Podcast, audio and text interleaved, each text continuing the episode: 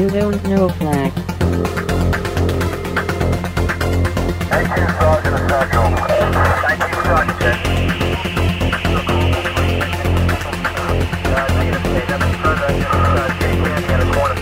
You, don't know Flack.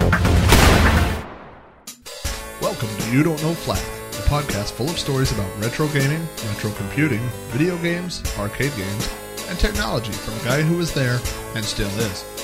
My name is Rob O'Hara, but for the next 30 minutes, you can call me Flack. Episode 201 Recess. Greetings and salutations, listeners, and welcome to another episode of You Don't Know Flack. Today is April 8th, 2021, and I'm your host, Rob Flack O'Hara. On today's episode of You Don't Know Flack, we will be talking about recess. But before we get to go outside and talk about playing, we're going to stay inside and spend a few minutes on this week's loading time. Loading time. Loading time. Loading time. Welcome back to another episode of You Don't Know Flack. Now, I had planned three parts for my 200th anniversary, but uh, unfortunately, I wasn't able to align schedules with Jeff over the past uh, week or two, who I had planned to interview on part three of episode 200. So I will delay that for the time being, and we will move forward with the podcast. And uh, hopefully, in the near future, I will get a chance to interview Jeff, and we will just slide it in as a new episode of You Don't Know Flack. Uh, speaking of the 200th episode of You Don't Know Flack, I got a lot of great feedback from everyone. I uh, was mistaken I thought initially that people would really love the interview and not love the retrospective. Uh, I personally was looking mo- more forward to the retrospective part than the interview, but I think both parts came out pretty well, and I got positive feedback for both parts. So thank you guys for sticking with me on all these episodes so far, and thank you for listening to that retrospective episode. I got a lot of positive feedback, but one of the uh, most interesting, I suppose, was from listener Delta Lima 212, who is a listener in Ireland and occasionally calls the Flack Podcast Hotline, which you uh, should know the number by now. It is area code 405 486 YDKF. And uh, Delta Lima 212 left a voicemail telling me how much he enjoyed the show. And I was able to take the voicemail because it goes to Google Voice and send it uh, to Andy who was able to listen to it, and I think he was just uh, pleased as punch. He was super thrilled that uh, uh, he couldn't believe that someone in Ireland uh, had listened to my show and heard his interview. Sometimes I can't believe people in Ireland listen to my show uh, and enjoy the interview. So that was a, a really fun treat. So thanks everybody again for all the positive feedback. Hopefully, we will be doing that again in another 100 episodes. That's the plan. I wanted to go back and talk about some uh, feedback again on episode 199. That was before we did the uh, 200th episode celebration. That was the episode about McDonald's. And I wanted to share uh, a link on Instagram. It was on user, uh, it looks like Severed John. That is Severed, the word S E V E R E D J O N. That is an account belonging to Johnny Russell. And Johnny emailed me to let me know that on Instagram he had posted some artwork that he had drawn uh, about McDonald's based on my episodes. So there's lots of pictures of the the playground equipment and different characters, and there's a lot of fun stuff there. So if you're on Instagram, uh, you might go check out those pictures. I got a lot of feedback about that episode as well, the McDonald's feedback. And one thing I honestly did not realize was that I think McDonald's nostalgia is a United States uh, phenomenon. I didn't really realize that, but I, I heard feedback from a lot of people, listeners in the UK that didn't find it particularly nostalgic. They enjoyed it, but they didn't have that experience. And I even saw some conversations about, um, you know, people from the UK finding it interesting that p- Americans were so nostalgic about a fast food restaurant. So it's hard to explain if you weren't there, but McDonald's was more than a restaurant when we were kids. The commercials were everywhere, the jingles were everywhere, the characters were everywhere. It was uh, uh, Is that the right word? Embedded. Embedded? Maybe not embedded. it's a different word. Uh, except for the chicken nuggets were breaded. Uh, also, gosh, I forgot who told me this. I apologize. Uh, but someone reminded me I had mentioned that Birdie, the character on that came later, had something to do with chicken nuggets, which is kind of morbid if you think about it. But someone reminded me, and gosh, I just forgot who it was. I'm sorry that Birdie was part of the early bird breakfast. Uh, that's when Birdie was introduced. So, uh, got that wrong, but I uh, I really enjoyed that episode. That was a very nostalgic episode for me to do, and I'm glad you guys liked it as well. Uh, along the uh, home front, the power supply for my server died, and uh, gosh, it's been about a month now. But I had to order a new power supply. It's been a while since I've pulled the server out of the server closet and taken the case off and actually got in there with a screwdriver and, and removed parts. I mean, power supplies, other than RAM and, and hard drives, I mean, it's it's a very easy swap out. And the easiest thing to do is pull the old power supply out and put the new power supply in and then unplug things one at a time and plug the new one in where the old ones were. And that's pretty easy to do. And I was able to get a power supply from Best Buy. And normally I would order something like that from Amazon, but when your home server is down and no one can watch movies and you can't get to your uh, home directory and all those things, uh, it's uh, uh, time becomes more important than saving the money. So I did curbside pickup at Best Buy and I got a replacement power supply and got that installed in. So uh, I forgot how long it's been since I've messed with hardware my my main computer here is a tower that sits under the desk, and I don't, um, you know, get down there and, and, work on it really. And the last few things, I just bought a capture card not too long ago, but it's USB, and the joysticks that I have are USB, so it's not. I'm not plugging things in and out of the back of the computer these days, and I'm not replacing parts or upgrading RAM or hard drives. Everything just kind of hums along. So it was. Uh, fun and and uh, at the same time shakes the uh, cobwebs off just a little bit to get back in there. So I, I, enjoyed that in a way. Of course, I was nervous the whole time uh, until I was sure that that that uh, replacement that was the actual part that it wasn't the motherboard, but it worked and everything is back up and online. Uh, another thing that I forgot to mention, I mentioned this on Twitter earlier today, and I forgot to mention on the show, but I was interviewed uh, a couple of weeks ago by a gentleman named Mike Dancy, uh, who runs a podcast called The Aud Pod, and the the Aud Pod is a a podcast uh, by a podcaster where he interviews other podcasters. And it's very interesting if you probably if you both if you are a creator or if you are a consumer of podcasts. He asks people how they got started podcasting. He asks them about their equipment, how they do their shows, their recording. So if you're interested in the behind the scenes of how podcasting is done, it's a great show to listen to. And so I had a great time talking with Mike, and I believe it is. I think it's episode 29 that I'm on. So I will add a link in the show notes, uh, or you can find uh, the Aud Pod over on Twitter at the aud, and that is A U D like audio, the aud pod, and then the number one. So you could go check out uh, Mike's podcast and hear what other podcasters have to say about podcasting. I got some good news a couple of weeks ago about my other uh, podcast, which is Sprite Castle, my Commodore 64 podcast.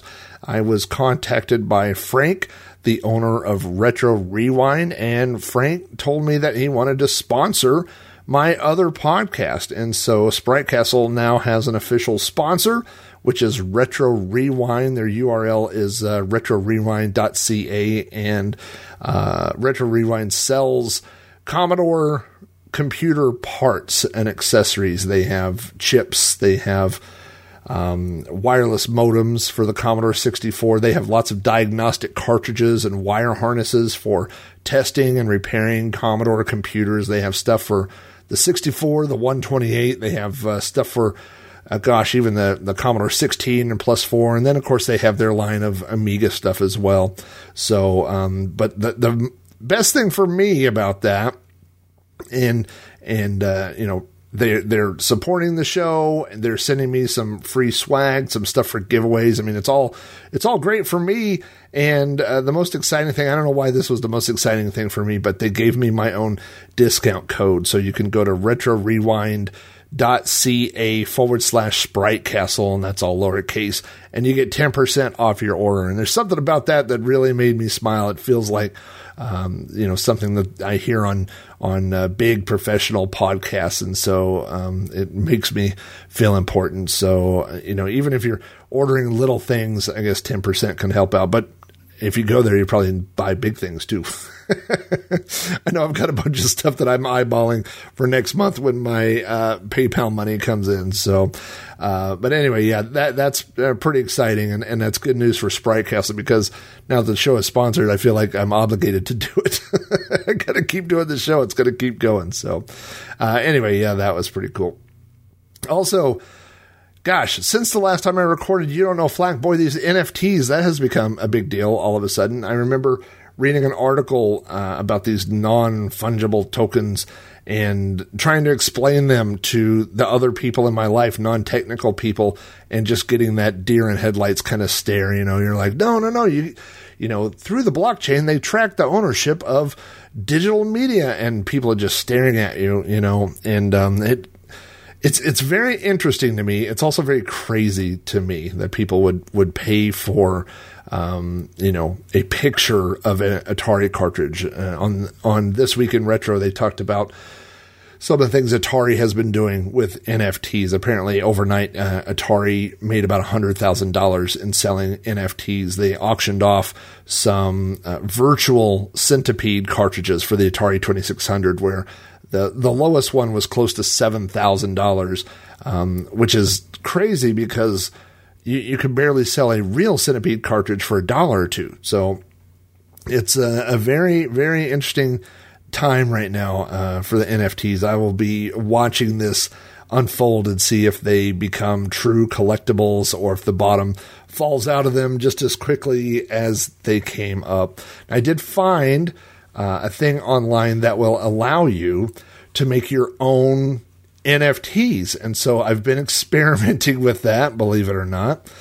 And the first NFT I have uploaded is a collage of me and all my friends. So it's all these digital pictures that I have combined of me and Alan Hudgens, Armadon Restel, Carrie Clanton, Chris Folds, Christopher Warren, Cal Bird Boy, Dan Paradroid Heavy, Darren Folds, Dave Zilly, David Chambers, David Hearn, David Modolak, Eric Strianisi, Garrett Allier, Gary Heather, Graham Vebke, Jake Nonamaker, John Morrison, John Bodokar Schaller, John Treholt, Jose Cazada, Joshua Eckroth, Mark Alley, Matt Hill, Matt Nicholson, Michael Dornboss, Mike McLaughlin, Mitsuyama, Mr. Bundy, Mr. Oaki, Olav Hope, Patrick Markey, Rydar and Christopher Bow, Rick Reynolds, Roy Jacobs, Scott Lambert, Scrap Arcade, Stephen Burt, Steve Rasmussen, Steve Sharippa, The Slow Norris,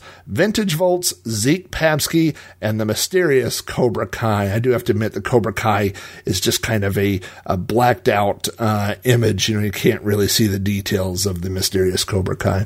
Um, unfortunately, those are not going to be my first NFT. Those are, in fact, my Patreon supporters for my podcast. So if you would like to support my podcast on Patreon, you could go to patreon.com forward slash Rob O'Hara. And don't forget that all Patreons of my shows get behind the scenes blog posts, weekly videos, access to the Amigos Retro Gaming Discord server, and other additional perks. If you don't want to support my show on Patreon, the best thing you can do for me is share links to the show on social media and like and review my shows on iTunes. If you have feedback about this or any episode of the show, you can email me directly at robohara at robohara.com. Join the conversation on Facebook at facebook.com forward slash robcasts. Follow me on Twitter at Commodore or leave me a message on the podcast hotline at 405 486 YDKF.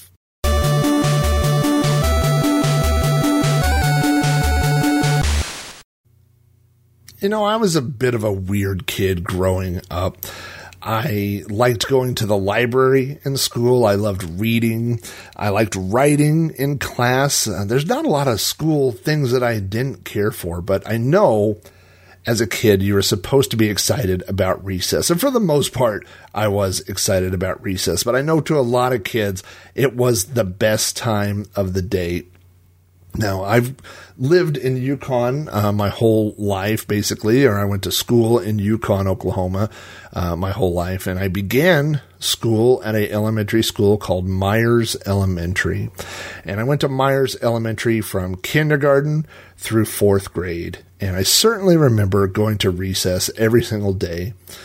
Uh, we would line up for lunch when it was time for lunch. Our teacher would line us up. If you brought your lunch box, you were allowed to go to the front of the line. So everybody with lunch boxes went to the front of the line, and the rest of us, if you had a, a charged ticket that they would give you, that your parents would pay for a ticket that you put in the little machine, and it pump, it would punch off uh, one layer every day that you got a lunch. You would line up behind those people.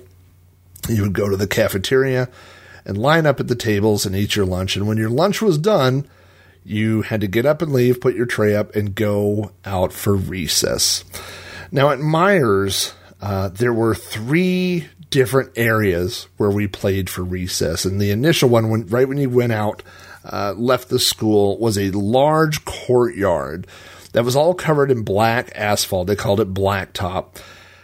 And the courtyard was shaped like a letter C. I, actually, it's more like a letter G. Like there were three and a half walls surrounding uh, the blacktop area. And there were a few things to do in that area, a few activities. One, there were two tetherball poles. Now, I was never very good at tetherball, and I don't know where people learned how to play tetherball. All I remember about playing tetherball was being told I was breaking the rules all the time if you weren't bubbling the the ball or if you were holding onto the rope. There were all kinds of weird rules that somehow I never seemed to know all the rules, so I, I didn't play very much tetherball.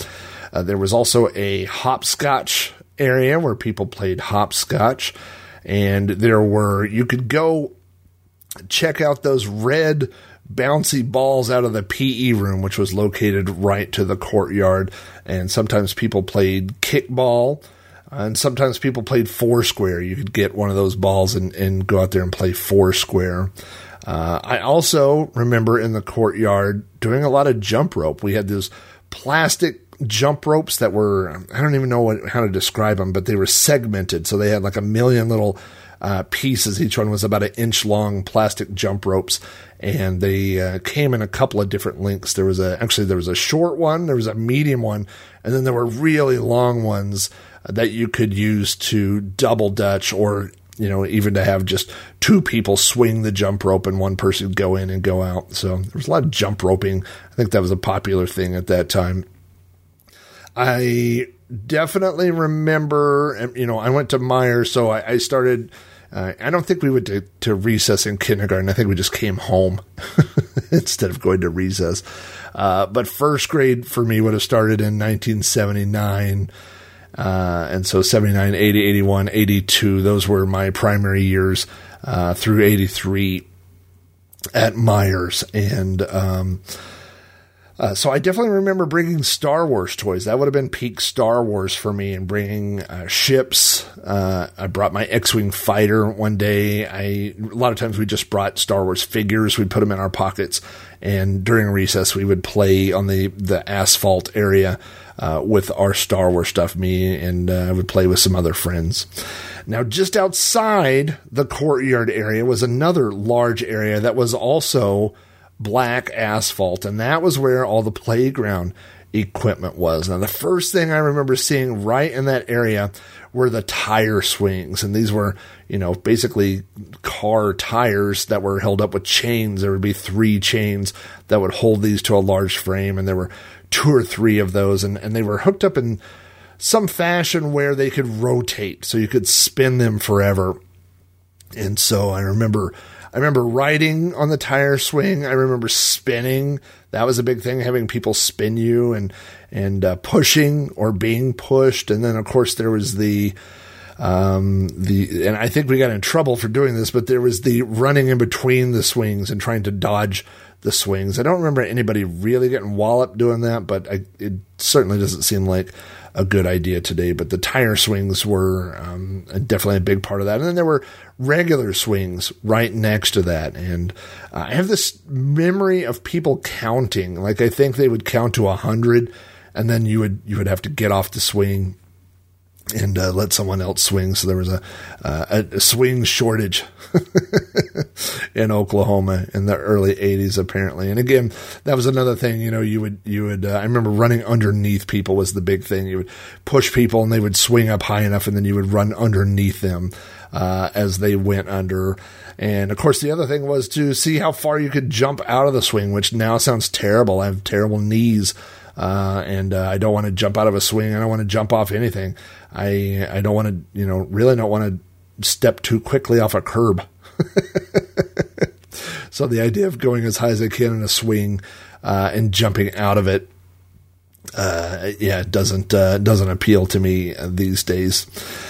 Uh, there were all, there was one big slide on the asphalt area, and you would climb up the slide. And then, of course, there were always people trying to run up the slide as you were coming down the slide. That seemed to be uh, a, a, fun activity when we were children. Uh, so there was the big slide. There were also a giant set of monkey bars. And I have terrible upper, upper body strength, even back then. Like I could not make it all the way across uh, the monkey bars. The best I could do would be to uh, hold on to two different bars and just hang there until eventually I dropped. but that was about uh, as far as I could go. I do remember um, walking across the top of the monkey bars, which seems very dangerous to me. Uh, now, a lot of this, looking back, seems pretty dangerous, but that was a, um, a, a talent where you would get on top of the monkey bars and walk across them. Uh, I also remember hanging upside down from the monkey bars, you know, getting your, your um, the back of your knee wrapped around a bar and then your feet under the next bar and just hanging there upside down until all the blood ran to your head for some reason. Um, not sure why we did that, but we did. And um, I, I, I, have a specific memory about the monkey bars. There was a, a, time I was sitting in class, and this I would have been in, um, uh, gosh, probably third grade. And I remember a kid walking past our door, just crying and screaming uh, with uh, two teachers escorting him. And we found out that he had fallen. He was a, a, year older than us, and he had fallen off the monkey bars and landed on his wrists and broke both of his wrists. And so uh, that we were, I think we weren't allowed to do as much on the monkey bars after that accident happened. But um, that's how the that's how the playground work. Recess. You got to know your own limits. Nobody's going to stop you if you want to hang upside down until your head turns purple like a plum. You know, the teachers would let you do it. I guess they figured you, you would you would know when to stop, or you'd pass out. uh, then we also had this big uh, wooden fort kind of thing. Uh, it was made out of like logs or like telephone poles and and um, there were all these different things there was a fireman pole that you could slide down there were different parts there was a bridge and the biggest thing I remember about that was there was a really wide slide uh, that came down. I mean, probably four or five kids. I feel I feel like could could go at the same time, and we we made up this game where you would divide. It was kind of like Red Rover, but half the team uh, would be at the top, and the other half would be at the bottom. And so the bottom people would try to run up the slide, and if they got to the top, then they were part of the of the top team. And so uh, our job at the top, if you're at the top, I seem to, to remember more at the top than the bottom of the slide. Um, but like if they ran up and grabbed onto something, you would just peel their fingers off so they would fall backwards. Um, and then the ultimate sacrifice uh, would be you would just slide down the slide and take somebody out. You know, you'd kick their ankles while they were running up, and then everybody would go flying. Uh, and then you would try to run back up the slide, and your teammates would you know, reach out their hand and, and pull you back up, but not, you know, anybody on the other team. So, um, this whole episode, like, I, I, really can't say after every single thing that it sounds dangerous, but thinking back now, that all these things do sound dangerous to me. Um, past the blacktop was a gigantic field, and I, I'm bad at at uh, sizes, but maybe a, a, an acre, two acres. I don't know. It was a giant, really, really big area. There was a uh, a baseball field in the corner. You know, um, there was a soccer field, just this big area where kids could go out and and run. I remember playing soccer. I remember it being muddy sometimes, and, and you would come back in with um, muddy shoes, and and the teacher would make you wipe your shoes off. Um, we would we would go out there and play kickball sometimes. In fact, for PE, we would go all the way out there to that little baseball diamond area, and, and we would play kickball. Um, this wasn't uh, on recess, but in that same area, we did Land Run Day. Now, Land Run Day is something that is very specific to Oklahoma, and I'll give you a brief history lesson uh, as uh, people moved across the country uh, as as they were settling and founding the United States. They, of course, uh, the early settlements were on the east coast, and they began to slowly move to the west. And as they uh, continued encountering uh, Native Americans, they were eventually uh, moved. And, and, if you've never looked up or read anything about the Trail of Tears, it's one of the, the most heartbreaking things in this country's history. And they, they took Native Americans and just marched them hundreds of miles into Oklahoma, which is, of course, where I live now. Um, and uh, you know, people they died of hypothermia. They, I mean, it was just really, really awful time in this country's history. And uh, so these areas around Oklahoma were known as uh, Indian Territory, but they decided to turn it into a state as well. So they, they after all, they, they got all the Native Americans here and then they turned it into a state uh, also. And so that was in 1889. Uh, and so you have this border that, that uh, the bottom part of borders, Oklahoma is all kind of strange because it follows a river, the Red River. And, um, uh, and so what they did was they made this, you know, big area around where Oklahoma was, and they shot off a cannon, and that became the land run. And people ran into Oklahoma and claimed their land. But if you are uh, familiar with the story, you know that some people snuck over the night before or the day before, and those people were called uh, Sooners because they they went early. So they shot the cannon off, right? And so that was the uh, the boom, the cannon boom. And so those people uh, we now refer to as Boomer Sooners. And so that is also uh, our our largest college football team is the uh, University of Oklahoma. They're the OU Sooners. Uh, and uh, they say Boomer Sooner and, and all that. So that that's kind of how that that ties together. And so one year we celebrated the land run uh, at school, and they basically everybody had to bring like little stakes and string, and we all went out there and we made our own little uh, property, our own little land uh, out there in the in that big field. And a friend of mine, I had this friend, and he brought a red wagon that he had decorated like uh, an old time, you know, Western wagon. And so he had brought, put snacks and stuff in there. And so he and I teamed up and we went out and staked out our little area and we sat out there and ate and, and uh, just a, a, really, really fun memory.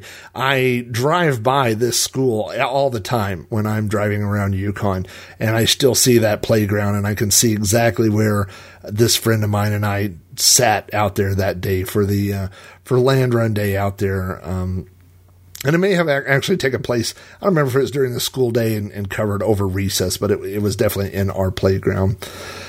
Um, the other thing I remember about the recess at Myers was uh, there was a, a flagpole, a small flagpole right outside the cafeteria.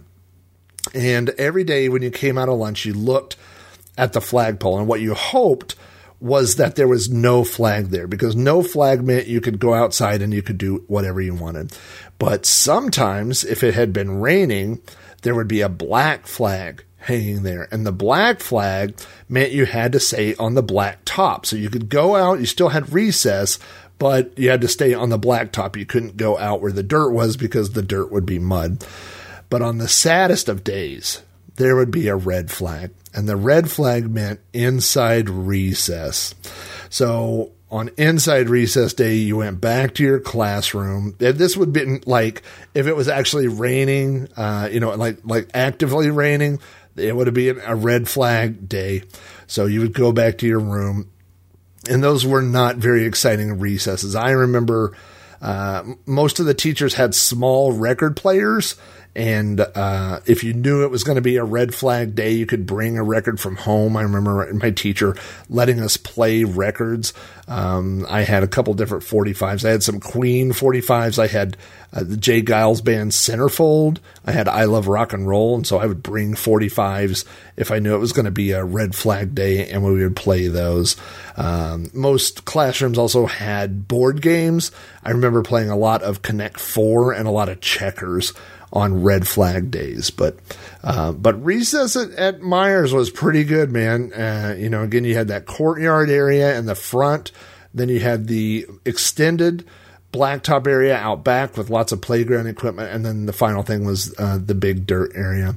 Um, one one story that I remember, which wasn't really recess, but it was after school, but it did take place uh, out there in the playground, was uh, after school, if you rode a bus, you, everybody went to the PE room, which was in a outside building, like a big pod, and everybody sat in there. And then they had one or two runners, and what the runners would do would be run out and see what buses were pulled up, and then you would run back to the room and say, "Okay, bus eight, bus thirty-one, whatever bus it was." And so you had two runners that were constantly running back and forth, and everybody wanted to be a runner. I don't know why we wanted to be like today. I want to be a not a runner. I would argue not to be the guy that's outside running back and forth. Um, but the rule was you could never deviate from that course. You had to run to where the buses were and then run back to the PE room. And one day, so I had volunteered. I was a runner and I ran out there and the other kid was running back and I looked and there was that slide the big giant slide. And it was a windy day. I remember this like it was yesterday, and it was probably, I was probably in second grade, and the other kid was gone. And I climbed up the ladder, and my, my plan was just to climb up the ladder and slide down as fast as I could, and then still get the bus numbers and then run back. And I climbed up that ladder just as fast as my little feet would go, push, push, push, get up that and I got to the top of that slide and it seemed so tall and the wind was just blowing my little hippie hair out of my eyes and and I remember just how far it seemed like you could see a lot further from the top of that slide and I saw the buses and then I looked over my shoulder and that other kid was coming out of the PE room so I just slid down really fast got the bus numbers and ran back in and then that kid ran in and then I came back in and the PE teacher was standing there and he said, Robbie? and I said, Yes. And he said, Did you go down the slide? And I said, Yes. And he said, Okay, have a seat. that was it for me. I never got to be the runner again. Now I just had to sit in there with all the other kids in the pod and wait for my bus to be called. I lost runner privileges because I broke the rules and I climbed up the slide. But boy, did it feel pretty. I felt like um, Lieutenant Dan at the top of my shrimp boat. I just felt like I was on top of the world, all the way on the top of the tallest slide in the playground by myself. I had the whole playground to myself. It was just a, a great memory that came crashing down uh, a few moments later. So I remember, you know, going to Myers, and uh, again, I started Myers in kindergarten, and I went uh, through fourth grade, and Myers went all the way to sixth grade. And of course, what you wanted to be was a sixth grader because then you were king of the school. You know, I mean, you got to pick on everybody. You, you, you ran the school, and in between fourth and fifth grade, we were informed that they were rezoning some of the schools, and starting in fifth grade, we would be going to a new school called Shedeck Elementary. And so we never were the, the kings of, of Myers because we got shifted over to this new school called Shedeck. Now, Shedeck was um, probably, I mean, within half a mile, the same distance uh, from my house as Myers, but just a you just take a different route. But I suppose they were just due to you know Yukon was growing. Yukon's always growing. It's a it's a suburb community of Oklahoma City, and a lot of people um, like to live in Yukon and work in Oklahoma City. Uh, Shedeck is this really wide and narrow, not deep, a narrow type school. It's like a uh, a really long or really wide rectangle that's not very deep. Uh, in fact, it's only like two classrooms deep, uh, one on each side, and the hallway goes in the middle. Uh, but it, but again, it's very wide. And so out back there was a blacktop area, and this school was older. It wasn't new when we went there, but there was a lot of playground equipment, but it was all like that old metal uh, type equipment. Like there, and there was one of those things that was like a half of a uh, of a geodome type thing that you could climb on, and people would you climb on the outside and climb on the underside. I remember that, and a jungle gym kind of thing, but it was all just old rusty metal kind of stuff. I do remember at Shedeck, that was the area where we would break dance. Of course, this was uh, fifth and sixth grade for me. So this starts in 1983. So fifth grade is 83, 84, and the next year was 84, 85. So breakdancing um, more when I was in sixth grade than fifth grade, um, but I remember other kids bringing their giant radios and and uh, sitting out there. I seem to remember listening to um, Purple Rain maybe uh, while we were out there listening to the Fat Boys, just um, you know different kinds of maybe early Run DMC, but uh, I, I, remember that over, and that was kind of on the side. Uh, that was kind of on the very end of the the playground. Again, this was, uh, you know, kind of a concrete area. They also had tetherball again. Boy, tetherball. Boy, I just hate tetherball. I'm not a fan. Uh, and then out behind the paved area was a gigantic field. It was probably twice as big as the field uh, that was out behind uh, Myers, and the but the edges of the field were people's backyards. So it was just fences, mostly chain link fences, a few stockade fences. Um, but uh, so when you went out there, it was just people's backyards, you know, that you were looking into, and, and you could get really far away from the school. I remember you get so far away that you know the teacher would yell that recess was over, and if you weren't paying attention, you might not hear. So you had to kind of pay attention uh, to doing that. Now, I will tell you one uh, story that took place uh, out in that side area. There was a, a kid that was um, a year older than me, but I know he had been held back at least one year and possibly two.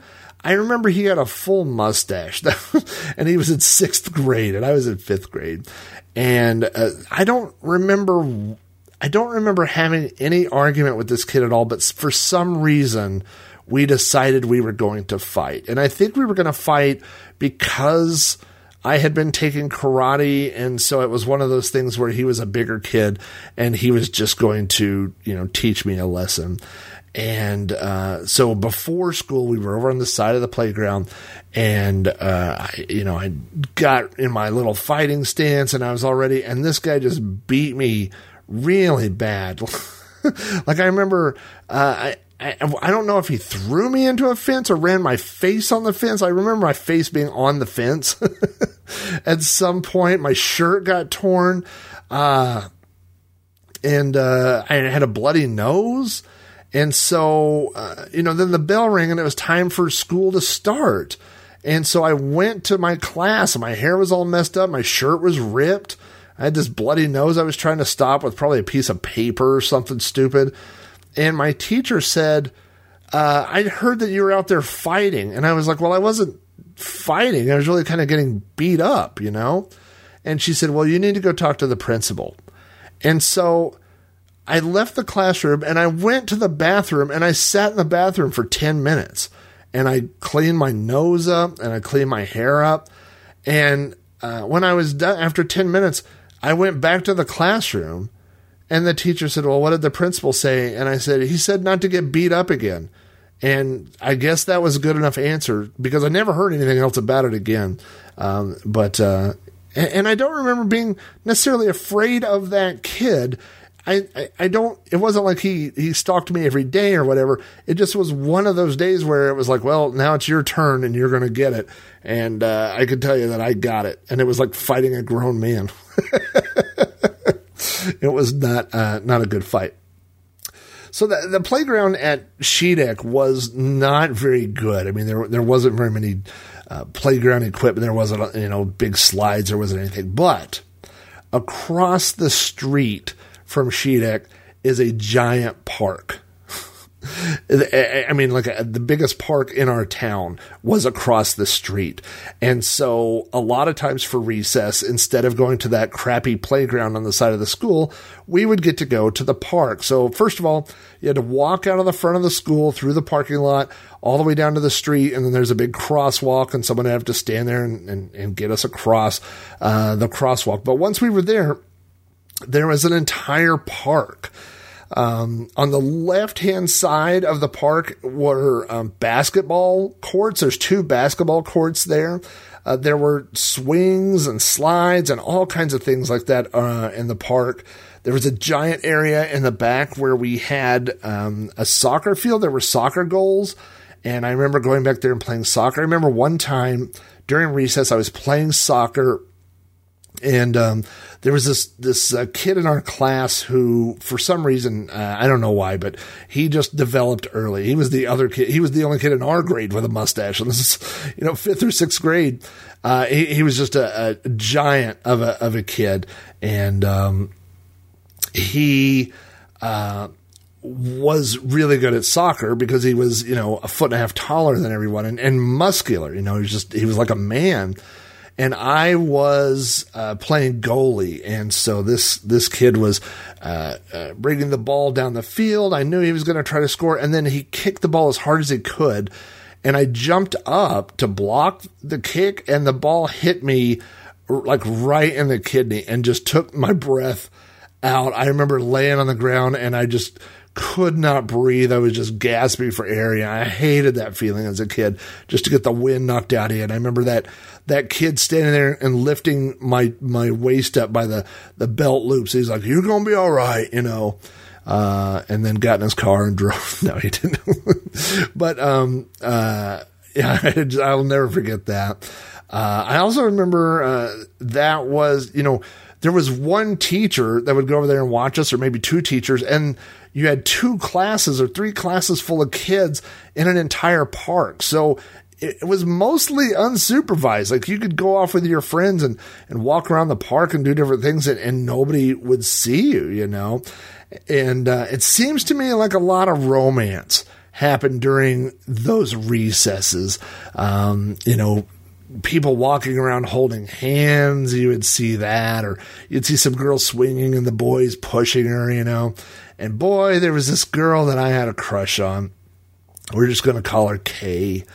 And Kay, um, I remember she used to wear these overalls, and I just thought she was so cute.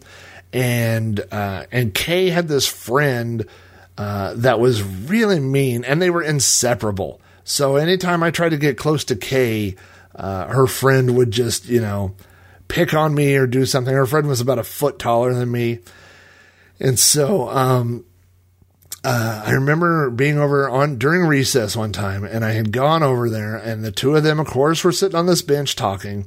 And I went over and I said, "Kay, can I talk to you for a minute?" And she said, "Sure." And we were we were like right on the edge where the park ended, and and uh, that park connects to a big area called the Nature Trails, and it's a kind of a preserve area. So there's a lot of trees and and weeds on the edge, and different types of of plants and bushes and stuff. And so uh, I walked over to the side and uh, I was gonna ask her to be my girlfriend. I was gonna ask Kay um, if she would uh, go with me. I didn't know what that meant, but that's what all my friends said. They're like, "Yeah, man, yeah, I'm going with a girl." And I'm like, "All right, I gotta go with a girl." I don't know what that means, but I gotta ask this girl. She'll go with me. And um, so I walked over to the edge, right on the edge of like where the nature trails kind of started. And I said, Can I talk to you for a minute? And she said, Sure. And I just remember looking into her eyes. She um, just had these dark eyelashes and, and just the, uh, like I said, I remember she was wearing those overalls. I just loved that, uh, that look, you know. And uh, I was getting ready to ask her if she would go with me, and all of a sudden she stepped forward and pushed me. And what I didn't realize is that her stupid friend was on all fours behind me, And so it was the trick where I fell over the friend and I landed in a giant bush full of stickers and uh, like those big cocklebur type stickers. I had them in my hair, I had them all in my shirt, and the two of them cackled and cackled as they walked away and they left. They thought that was the funniest thing in the world. And so, um, it was a romance that was not destined to be. I did not ask uh, Kay out again, and uh, I didn't care for a stupid friend either. so there you go. Um, I'll tell you one other story that's that's uh, I, don't I I can't even explain. Sometimes like uh, I tell these stories like from childhood, and I sound terrible. And like you know, uh, I think a lot of Commodore comes off that way where where people were like, "Oh, this this guy was terrible," and you go, "Well, I was twelve, you know." Or, uh, you know, I was a little kid and we were little kids squabbling, which is what little kids did. And you see the pictures of me as an adult and you think, oh, this guy's an adult, but you know, it, it's stories from from childhood, you know. And there was this girl in my class, and I'm just going to call her B. And B was just about the homeliest girl I ever saw. I mean, I think she would have been right at home uh, on the farm. She could probably, you know, lift a tractor while someone changed the tire, you know, but she was uh, not the girl for me, and she was not the girl, unfortunately, for I think anyone in in our our class. Um, and I'm sure now, if I were actually, well, I I, I uh, years later, I delivered a pizza to her. She did not recognize me, and um, uh, it seemed like she was doing just fine in life, and and I really felt bad because a lot of kids were were mean to uh, be. Um, but kids started coming up to me on the playground one day and uh, uh, telling me that B was going around telling everybody that she was my girlfriend and that I was her boyfriend. And uh, of course, then that made me the laughing stock, you know. And so I, I went and I cornered her and I said, "Are you are you telling people that that you know I'm your boyfriend?" And she said, "No, no, no." And I said, "You know, listen, I go to karate, and if I find out that's what it is, I will beat you up." And she said, no, no, no. And so I said, okay. And that was, that was the end of it. You know, fortunately I, I was not uh, forced to beat up this girl who had no friends and certainly could have used a friend in life. Um, or at least in elementary school. But um, I think back about now, and I think what a terrible person I was to um, threaten to beat up a girl um, for saying that she was my girlfriend. Um, when of course I didn't have a girlfriend uh, for many for before that or for many years after that. Uh, so in my head, I decided no girlfriend was was better than BB, my girlfriend. Uh, but uh, I, I feel uh, terrible about that, about that confrontation. And like I said, years later, uh, when I was working for Pizza Hut, I saw an order and, and it had, she had a very unique name. And I thought, oh, I said, I'm going to take that. And uh, I didn't know what would happen. I didn't know if I would apologize to her. I didn't know if she would recognize me. Um, but uh, like I said, she seemed to be doing fine in life. And I gave her pizza. And um, I think she gave me a dollar tip or something. So there you go. That's the end of the story uh, that happened years later. Um, the uh, other thing I have to mention about uh, that playground is that they had an even larger wooden play area. Um, you know, again, I think they make these things out of telephone poles or something. Uh, but it had all the same stuff. It had the the fireman thing that you could slide down. It had the uh, the rickety bridge that you know you could get somebody to stand on one side. It was all held up with chains. And you jumped on the other side and tried to launch them into the air. Um, it had the the curved bars that went up that you could climb. It had a slime. And uh, during recess, we played tag uh, on that thing. And I think um, it was as similar as the rules for Marco Polo uh, in the pool, which was you could get off the thing to run to a different area, but if whoever was it saw you. Uh, and and uh, said you're in the sand or fish out of water or whatever, uh, then um, then you were busted. But we would just run all around that thing. You know, I remember, uh, you know, you you would sit there by the the slide, and if they came by, you'd go down the slide and then jump over to the monkey bars and climb your way back up, and just spending all of recess just running around in circles, um, you know, like a bunch of hamsters, just with nothing to do, just running around this playground equipment. But um, uh, yeah, I, I definitely uh, I have taken my kids to that park. My kids actually went to that same school. They went to Shedeck later uh, when they were in elementary school and went to the same park and played in the same playground. Uh, of course, the, the park had been upgraded since uh, since I had gone there, so good for them. They they got even uh, a more fun experience. But it, it's uh, definitely interesting to see these places going back to them uh, as an adult. But yeah, they got to play play in the park too.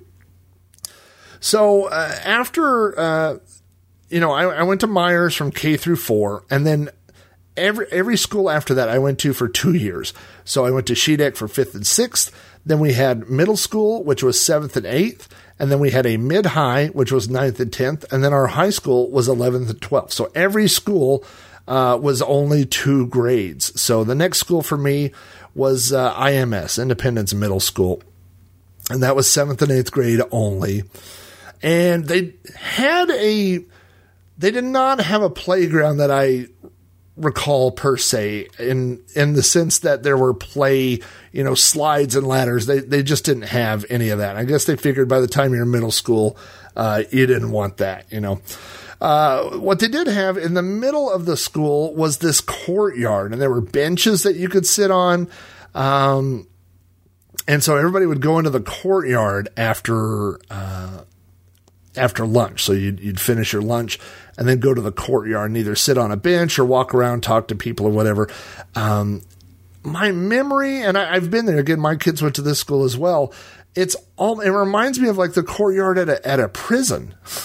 like you're surrounded on all four walls, so you can't go anywhere, and you're surrounded by school on all four walls. But but uh, you're just you know kind of caged in the middle of this area, and you can walk around for the remainder of lunch. Um, I, do remember a few kids playing tag, but that kind of seemed like an immature thing to do. I don't think um, uh, it was. Uh, uh, I think it was kind of looked down upon. You know, the kids that were playing tag kind of seemed like little kids. Uh, mostly, it was socializing. That was where you met up with whatever your social group was. You know, and literally the guys that I talk about uh, on this podcast, my buddy Jeff, my buddy Andy, uh, my buddy Scott we hung out on that courtyard in seventh grade. I mean, we were already friends. We were already hanging out there. Um, I do remember that there were different kinds of, I'm going to say this mysteriously, business transactions that took place.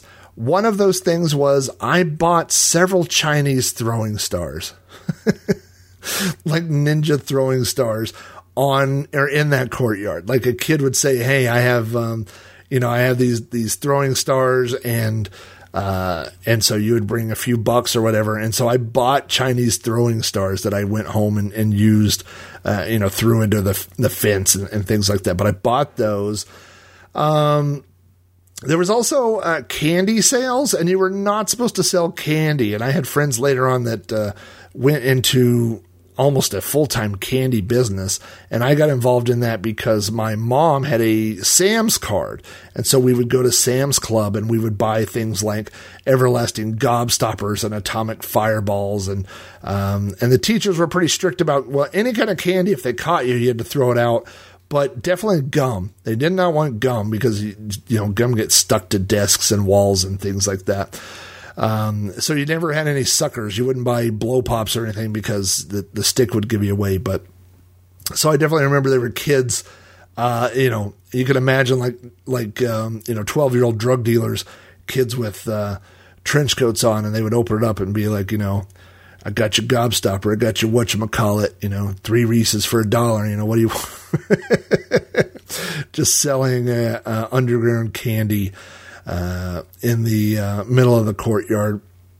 Um, I also remember uh, trading software, and so you would tell kids, you know, hey, I'll bring you a copy of this and uh, this is probably eighth grade. I'll bring you this disc and you bring me this disc. And then, you know, these are kids that you might not have in normal classes, but you always saw them every day in the courtyard. And so you would bring floppy disks full of games and, and uh, you know, you, you, they would give you discs and you would give them discs. And that was just a, a place to exchange uh, different things. But I definitely remember bringing floppy disks, like carrying a little folder trapper keeper with me and having discs in there and, and dishing them out and, and getting other kids discs.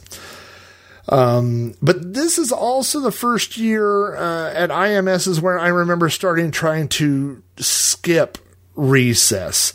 Uh, one of the things we were allowed to do sometimes was go to the library. Now, this school is what we would call today like an open plan, like an open plan house. So uh, it was set up with these different pods, and there were different hallways where there were pods of classrooms, but the whole middle of the school was the library, but it wasn't a room. It was just random shelves with books on it that you walked through, like in between classes. If you're going from one pod to another, you would walk through this open area, which also served as the library. And so the teachers would sometimes let you go to the library. In fact, I remember specifically that we weren't allowed to do that at first. And I think one of my parents complained and said, you know, literally, my kid wants to wants to read at school. Let's let him do that. And so I think if if you had a note or something, they would let you go to the library. And I don't remember too much like doing that real often, but I do remember specifically that our library had a like a, a, big section of choose your own adventure books, and I would go read. I would go in the library and read choose your own adventure books. That was a, a big uh, uh, thing that I would do during recess, and that does remind me. I didn't I didn't uh, plan to do this, but um, you know what? I, now that I mention this, it may be one of their Patreon only episodes. I'm not sure, but the uh, uh, Robin and Darren from Growing Up 80s just did an episode. I think it is their Patreon episode, so you would have to um, sign up to support them on Patreon. But they just did an episode where they read, they took turns reading Choose Your Own Adventure books, and the other one got to choose. Uh, the way along the adventure, and uh, it was really fun to listen to. So it brought back uh, memories, you know, of that time. So that was one thing we did, but also there was a uh, a pod outside the school, just outside one of the doors. That was the gifted pod. There were two pods there. One was uh, for band, and the other one was the gifted room. And so we were also allowed, if you were in gifted, to skip recess and go back to the gifted room because there were certain things you could do there. Uh, there was a class, well, for the whole uh, year, there was a class for journalism, and I was taking the journalism class. They had an Apple II computer in there. I probably talked about this in the Apple II episode but they had print shop and they had uh, newsroom, which they used to lay out the newspaper on. And I had an Apple, so I knew how to do everything. And if you brought your own games, they would also let you play on the Apple. And, and I think we still had some uh, Apple games at that point. Well, we still still had our Apple um, at that point, so. I remember playing Lode Runner and, and um, you know, there was no joystick, but so it had to be. But a lot of, I would say most Apple II games support uh, keyboard. And so I would do that at recess sometime. But the other big thing that started happening in the gifted room was there was a small group of friends, my friend Stony, uh, Jim, Tim, and uh, Brian. So, and I was kind of the fifth guy. Um, but we would go in there and play different types of board games. And these are the guys, um, we would play Risk sometimes. Um, we would play chess. I remember playing Stratego a few times, but the, the big thing that we played was Car Wars. Uh, and, and we had this big map and, uh, Car Wars was a, um, a role playing type game, uh, uh, you know, not role playing as much, but you basically bought a car and you built a car and got weapons and you rolled and you uh, had graph paper that represented the track, and then you would move these cars around the track and, and shoot guns and, and try to be the guy either that won the race or or blew up all the other cars. And so we did that a lot. But I spent a lot of recesses doing that back in that room, playing games with those guys. Um, some of those guys I ended up playing Dungeons and Dragons with, uh, even starting around that time and definitely later. But I don't remember ever playing D and D in that room. I don't think that was a thing for us, uh, not yet. But Car Wars uh, definitely was. Uh, so that was pretty much my recesses at IMS. Again, uh, hanging out in the courtyard, uh, being forced to socialize a little bit more than actual activities like like playing on playground equipment, uh, and then of course going inside and playing those games. Uh, so after two years of there, we moved to the mid high, and that was ninth and tenth grade. And every grade up until this the best I can remember, the minute you were done eating, you were forced to go to wherever the recess was. So you weren't allowed to just sit at the lunch table and then hang out and talk with your friends. The minute you were done eating, they would be like, all right, you're done eating. Go outside. Get, you know. Uh, but ninth and 10th grade, I think that changed. Um, I remember going to the cafeteria and finishing my food and still sitting there and talking to my friends. I remember doing homework that I had due in the afternoon, sitting in the cafeteria and doing that. So I don't think in ninth and 10th grade we were necessarily rushed out the door uh, for recess. And I don't even remember if they still called it recess. But after you were done eating, most people would go out back behind the school. Now, there was no um, official area for us. I mean, there was no courtyard. There was no uh, playground stuff. There was nothing like that. But there was a giant circle drive that then had a big island of grass in the middle. And the circle drive is where the buses would come and drop students off. But we would go out back and just hang out in that circle drive area, you know.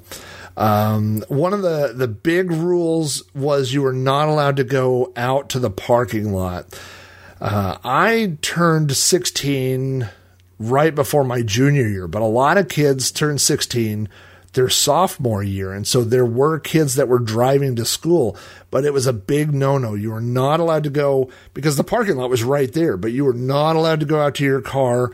You couldn't get things. You couldn't go out there and sit and listen to your radio. Uh, it, it was off limits. And so there were always teachers, uh, you know, watching that area to make sure nobody wandered out to the parking lot. Uh, I do have one funny memory about, uh, you know, I guess I'd still call it recess out in that area. Is that uh, uh we were out there one time, and this uh, this kid, there was this kid, you know, those problem kids. I mean, he was just a problem.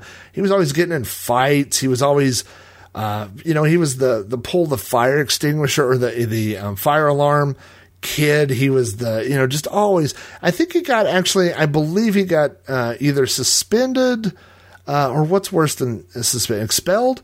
Like I think he got expelled for chasing somebody with scissors.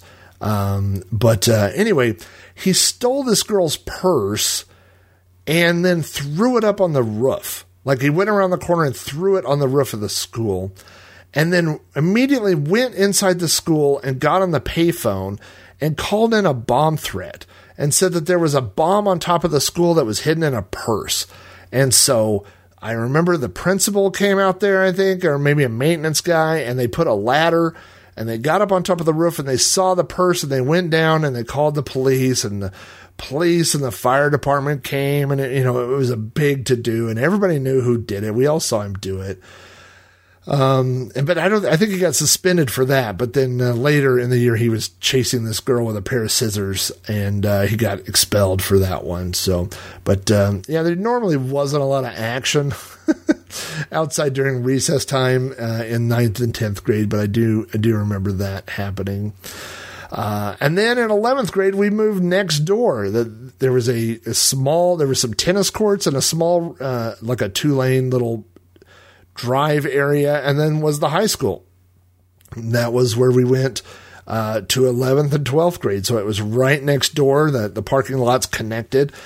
And um, in high school, we had open campus. We were allowed to leave for lunch. We got uh, about an hour for lunch, just under an hour. And so um, if you've heard me talk about the Nasty Pirates or, or, reference the Nasty Pirates, again, that's me and Jeff and Scott and Andy, all of us, and we all had uh, uh, CB radios in our cars. So, uh, starting in 11th grade, I mean, we put them in our cars so that uh, when it was open campus, when it was lunchtime, we would all run to our cars and then get on the radio and tell each other where we were going for lunch because we didn't, you know, have class together uh, right before lunch. So we would say, "Hey, we're everybody's going to Taco Bell or everybody's going to Ken's Pizza, and then we would all, you know, go and, and meet for lunch. So that that was how the Nasty Pirates actually got started. Um, but yeah, because there was an open campus, there was no cafeteria at the high school. So uh, if you want to add, um, you know, uh, embarrassment to uh, punishment. That's not the right way to say that, but uh, uh, injury. Uh, you, uh, if you didn't have a ride for lunch, if you wanted to eat at the school, you had to walk next door and eat with the ninth and tenth graders, and nobody wanted to do that. So I definitely remember people, you know, even. Uh, kids in my class that were casual friends that would say, "Hey, can I go to lunch with you? Can I get a ride or something?" And you would give it because you know you didn't want anybody to have to go go next door to um, uh, you know sit with the kids. Um, but the other thing was across the street from our school was uh, Dairy Queen.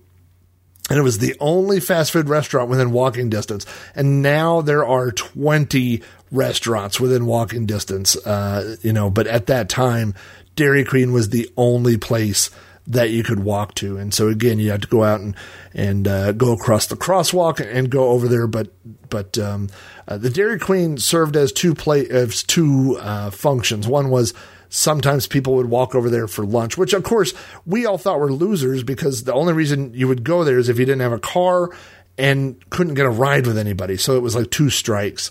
Um, but that was also the place to smoke. So a lot of kids would go over there and smoke at Dairy Queen, and somebody would stand outside because you could see, you know, you could see anybody coming from the school for, you know, I mean, hundreds of yards. So if a, a teacher was coming over, they would, everybody would uh, put out their cigarettes.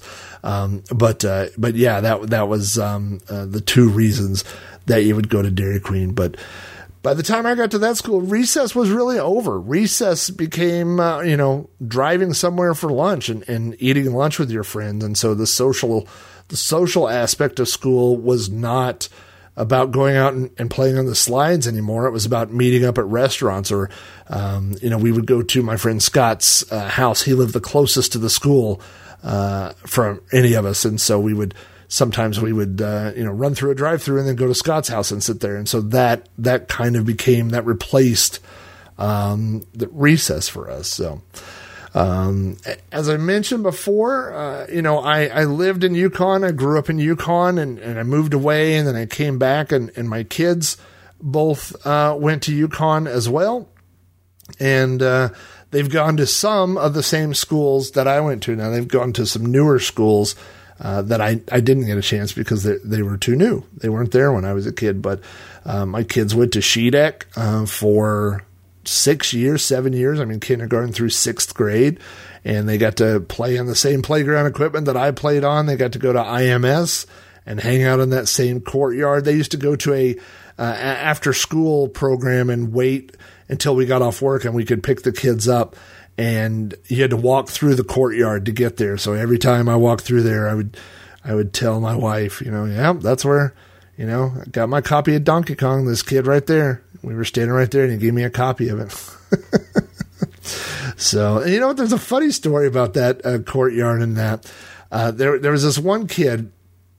If if you, um, there was always a kid that would hang around that would just tell stories that nobody believed. You know and we had that kid, uh, and he was not really a direct friend of ours, but like a, you know, uh, but he was into computers as well, into Commodore computers. And so he would always say, well, he's got better games than we do, but he couldn't be bothered to bring them. You know, it, it was that kind of kid. And um, I remember one day we were out there talking about computer games, and he said that he had a copy of Dragon's Lair for the Commodore 64 that looked just like the arcade version, which of course we, we know is impossible, right? And um, we were all like, "Oh, really?" I said, "Well, why don't you bring it?" You know, and he says, "Well, I can't because it takes a hundred floppies." and we were like, "You're so full of it, man!" And he was like, "Really, really?" You know. And uh, now, um, you know, later on, like I had other run-ins with that same kid, and uh, you know, I, I ran into him in college, and he was still telling stories like that, you know, and so you go, yeah, what do you do? you just laugh about it. But, um, uh, yeah, that, that, I remember that, uh, that happened in the courtyard there as well. So, but anyway, yeah, like I said, my, my kids have gone to some of those same playgrounds. They got to go to the park uh, across at Shedeck. They got to go to that courtyard. Um, they even go to, um, uh, they both went to the, the mid high. They don't, they don't, uh, um, go to the same high school because there's a new high school. So I don't know what uh, they do there for recess, but uh, they even got to go to where the uh, Circle Drive was, where the where the big bomb threat was back then. So. uh, it's kind of neat to uh, drop your kids off at the same schools that, that you went to. And um, hopefully they someday will have as many great memories of uh, school recess as I have. So.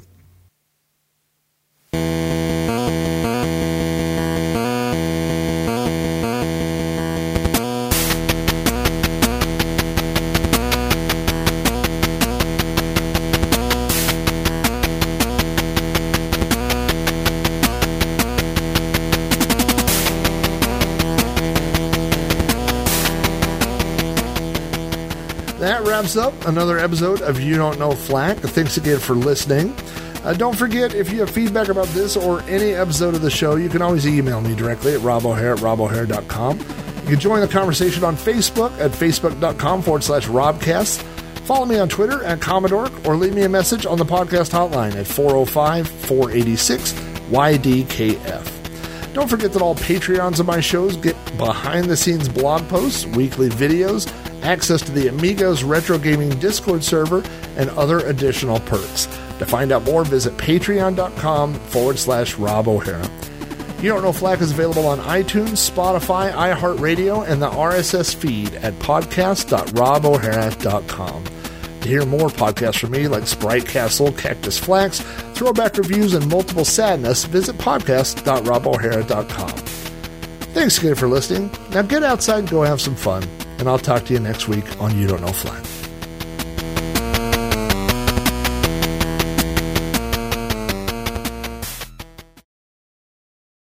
Let's see. We got uh, the next channel points redemption I have to do is um, Weird Paul insults you going out to Rob O'Hara, and uh, you know if you have enough channel points, you can use them to get me to insult you. If that's your thing, if you like being insulted by uh, social media influencers or by rock stars, you've come to the right place. So that's exactly what's going to happen. Rob O'Hara, you are a needle nose pliers head.